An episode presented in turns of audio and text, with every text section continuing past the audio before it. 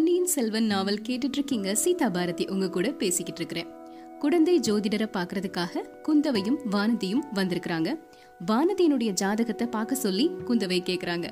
குடந்தை அப்படிங்கிறது இப்போ கும்பகோணம் அப்படின்னு சொல்றோம் இல்லையா? அந்த ஊர் தான் அந்த காலத்துல குடந்தை அப்படிங்கிற பெயரால அழைக்கப்பட்டுட்டு இருந்துச்சு அங்க இருந்த அந்த குழந்தை ஜோதிடர் பழையாறை அரண்மனையில வசிச்ச அரச குலத்தினர் எல்லாரோட ஜாதகத்தையுமே சேர்த்து வச்சிருந்திருக்கிறாரு.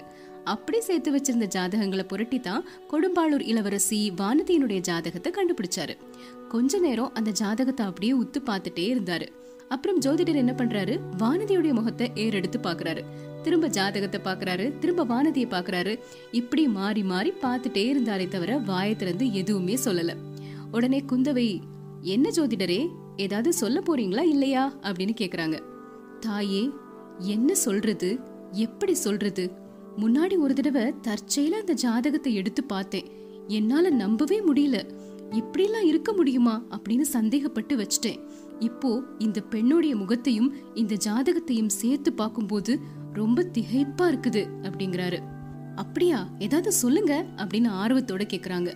இது மிகவும் அதிர்ஷ்ட ஜாதகம் தாயே. தாங்கள் எதுவும் வித்தியாசமாக நினைத்து கொள்ள மாட்டீங்க அப்படின்னா உங்களுடைய ஜாதகத்தை விட இது ஒரு படி மேலானது. இந்த மாதிரி அதிர்ஷ்ட ஜாதகத்தை நான் இதுவரைக்கும் பார்த்ததே இல்ல அப்படின்னு சொல்றாரு ஜோதிடர்.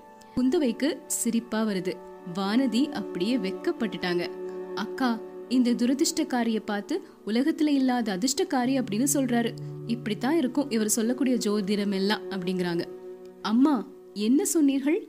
நான் சொல்வது தவறானால் என்னுடைய தொழிலையே விட்டு விடுகிறேன் அப்படின்னு சொல்லிட்டு வானதியினுடைய அந்த ஜாதகத்தை பற்றி ஜோதிடர் சொல்ல ஆரம்பிக்கிறாரு.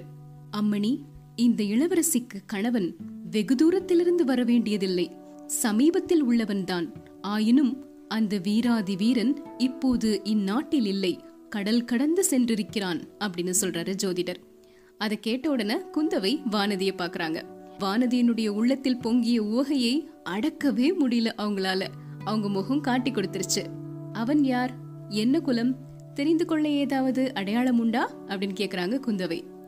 நன்றாக உண்டு.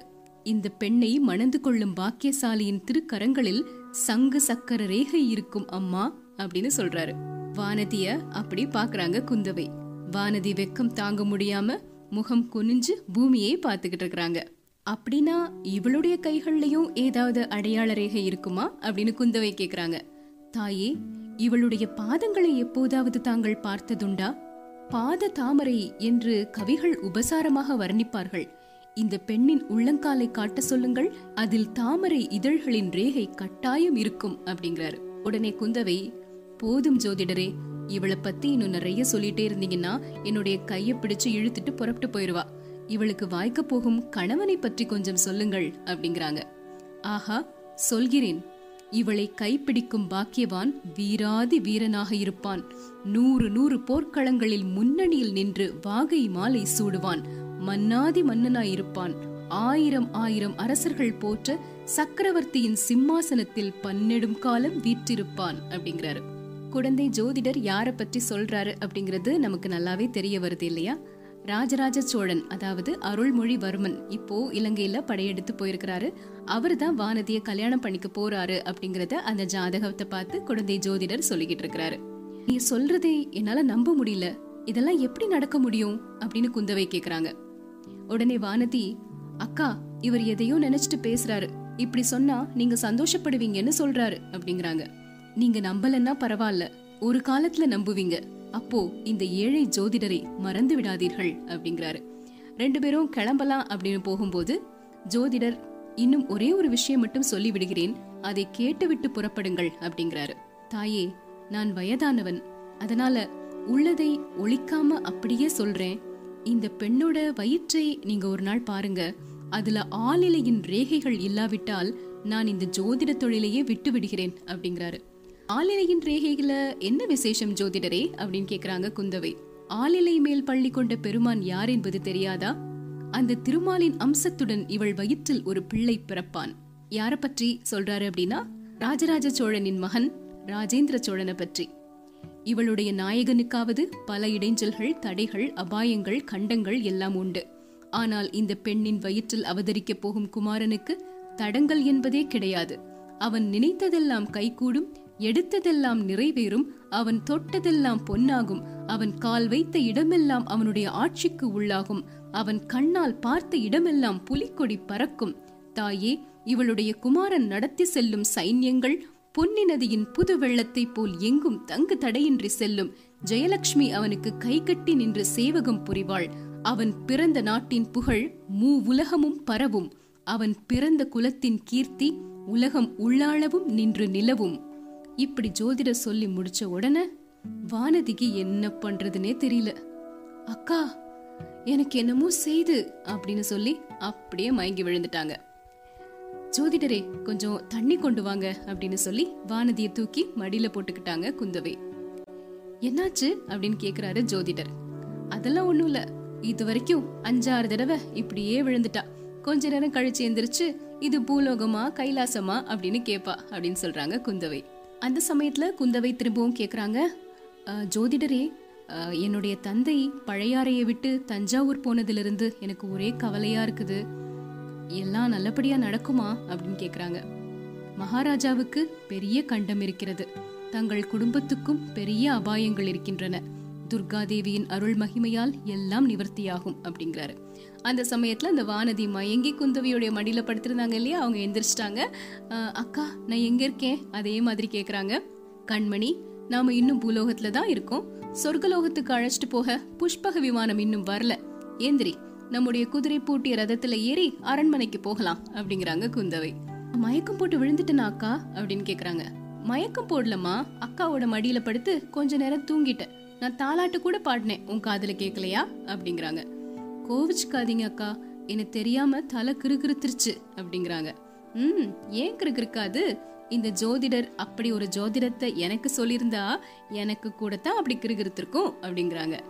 அதனால இல்லக்கா இவர் சொன்னதெல்லாம் நான் நம்பிட்டேனான்னு தெரியல அப்படிங்கிறாங்க. நீ நம்பனையோ நம்பலையோ ஆனா ஜோதிடர் பயந்துட்டாரு. உன்ன மாதிரி ஒரு பயந்தங்கோழிய இனிமே எங்கேயுமே கூட்டு போக கூடாது அப்படிங்கிறாங்க. அந்த சமயத்துல வானதி திரும்பவும் ஜோதிடரே எனக்கு என்னென்னலாமோ சொன்னீங்க அக்காக்கு ஒண்ணுமே சொல்லலையே அப்படின்னு கேக்குறாங்க. அம்மா இளைய பிராட்டிக்கு எல்லாம் சொல்லி இருக்கிறேன் புதிதாக என்ன சொல்ல வேண்டும்? இல்ல அக்காவை மணந்து கொள்ள போற அந்த வீராதி வீரர் யாரு? அப்படின்னு கேக்குறாங்க. முப்பத்தி ரெண்டு சாமுத்திரிகா லட்சணமும் பொருந்தியவர் புத்தியில் பிரகஸ்பதி வித்தையில் சரஸ்வதி அழகிலே மன்மதன் ஆற்றலில் அர்ஜுனன் அப்படின்னு சொல்றாரு ஜோதிடர். ஆஹா இளைய பிராட்டிக்கு ஏற்ற அந்த சுகுமாரன் எங்கிருந்து வருவாரு? எப்ப வருவாரு? அப்படின்னு கேக்குறாங்க. வருவார் தாயே கட்டாயம் வருவார். சீக்கிரத்திலேயே வருவார் அப்படின்னு ஜோதிடர் பதில் சொல்றாரு. எப்படி வருவாரு? குதிரை மேல வருவாரா? ரதத்துல வருவாரா? இல்லனா நேர ஆகாசத்துல இருந்து கூரைய பொத்துக்கிட்டு வந்து குதிப்பாரா? அப்படின்னு குந்தவை கேலியா கேக்குறாங்க. அக்கா ஏதோ ஒரு குதிரையோட காலடி சத்தம் கேக்குது பாருங்க அப்படின்னு சொல்றாங்க வானதி. குழந்தை பட்டணத்து வீதிகள்ல குதிரை போகாமலா இருக்கும் அப்படிங்கிறாங்க குந்தவை. இல்ல இல்ல இங்க நம்ம கிட்ட வர்ற மாதிரி இருக்கு அப்படின்னு சொல்றாங்க. அந்த சமயத்துல வீட்டு வாசல்ல ஏதோ ஒரு குழப்பமான சத்தமும் கேக்குற மாதிரி இருந்தது. யாரோ ஒருத்தர் வலுக்கட்டாயமா நான் வீட்டுக்குள்ள போகணும் அப்படின்னு சொல்லி அங்க இருந்த அந்த வாயில் காவலனை தடுத்துட்டு உள்ள வர்றாரு. திடீர்னு உள்ள வந்த உடனே அவருடைய தோள்களை பிடிச்சு இழுக்க ஒருத்தர் முயர்ந்துட்டு இருந்தாரு. அந்த வாலிபன் அப்படியே திமிரிட்டு வாசல் படியை கடந்து உள்ள வந்துட்டாரு. வந்த வாலிபன் யார் அப்படின்னு கண்டிப்பா இப்ப தெரிஞ்சிருக்கோம் இல்லையா? வேற யாரு? வந்தியத்தேவன் தான் வந்திருக்காரு. வந்த உடனே வீட்டுக்குள்ள இருந்த மூன்று பேரும் வானதி குந்தவை ஜோதிடர் எல்லாருமே வந்தியத்தேவனை பாக்குறாங்க. வந்தியத்தேவனும் உள்ள இருக்கிறவங்கள பாக்குறாரு. உள்ள இருக்கிற எல்லாரையும் பார்த்தாரு அப்படின்னு சொல்ல முடியாது. குந்தவை தேவிய மட்டும்தான் பாக்குறாரு. அவங்களையும் முழுமையா பார்க்கல பொன் முகத்தை மட்டும் பாக்குறாரு. முகத்தையாவது முழுமையா பார்த்தாரா அப்படின்னா அதுவும் இல்ல. வியப்பினால் சிறிது விரிந்திருந்த பவள செவ்வாயின் இதழ்களை பார்க்கிறாரு. கம்பீரமும் வியப்பும் குறும்பு சிரிப்பும் ததும்பி இருந்த அகன்ற கண்களை பார்க்கிறாரு. கண் இமைகளையும் கரிய புருவங்களையும் பார்க்கிறாரு. தந்த வர்ண நெற்றியை பார்க்கிறாரு. குங்கும சிவப்பான குழிந்த கன்னங்களை பார்க்கிறாரு. சங்கு மாதிரி இருக்கக்கூடிய வழுவழுப்பான கழுத்தை பார்க்கிறாரு. இவ்வளத்தையும் ஒரே சமயத்துல ஆனா தனித்தனியா பார்க்கறாரு தனித்தனியா பார்த்த எல்லாமே மனசுல பதிஞ்சிருச்சு. இதெல்லாம் நடந்தது ஒரு வினாடி நேரம்தான். உடனே திரும்பி அந்த வாயில் காப்பாளரா நின்றுட்டு இருந்தாரு இல்லையா? ஜோதிடருடைய சீடன். அவனை பார்த்து ஏம்பா உள்ள பெண்கள் இருக்காங்க அப்படின்னு சொல்லக்கூடாதா? சொல்லியிருந்தா நான் இப்படி வந்திருப்பேனா? அப்படின்னு கேட்டுட்டு திரும்பவும் வெளியவே போறாரு. போன உடனே குந்தவை சொல்றாங்க அடே அப்பா புயல் அடிச்சு ஓஞ்ச மாதிரிலாம் இருக்கு அப்படின்னு. ஜோதிடரே இவர் யாருன்னு தெரியுமா? அப்படின்னு கேக்குறாங்க குந்தவை. தெரியாது தாயே யாரோ அசலூர்காரர் மாதிரி இருக்குது. பெரிய முரட்டு பிள்ளைன்னு தோன்றுது அப்படிங்கிறாங்க. குந்தவை திடீர்னு சிரிக்கிறாங்க.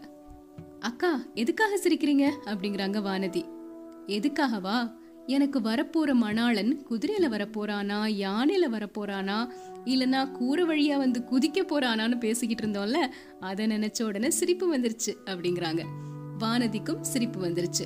வீட்டு வாசல்ல வந்த உடனே வந்தியத்தேவன் அங்கதான் நிக்கிறாரு. அவங்கள பார்த்து மன்னிக்கணும்.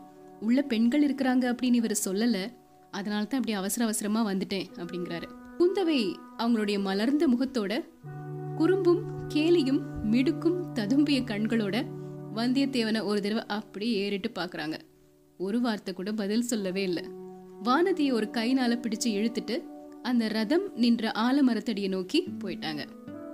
குடந்தை நகரத்து பெண்களுக்கு மரியாதையே தெரியாது போல இருக்கு ஒரு மனிதன் வலிய வந்து பேசுறானே அப்படிங்கறதுக்காகவாது ஒரு வார்த்தை பதில் சொல்லியிருக்க கூடாதா?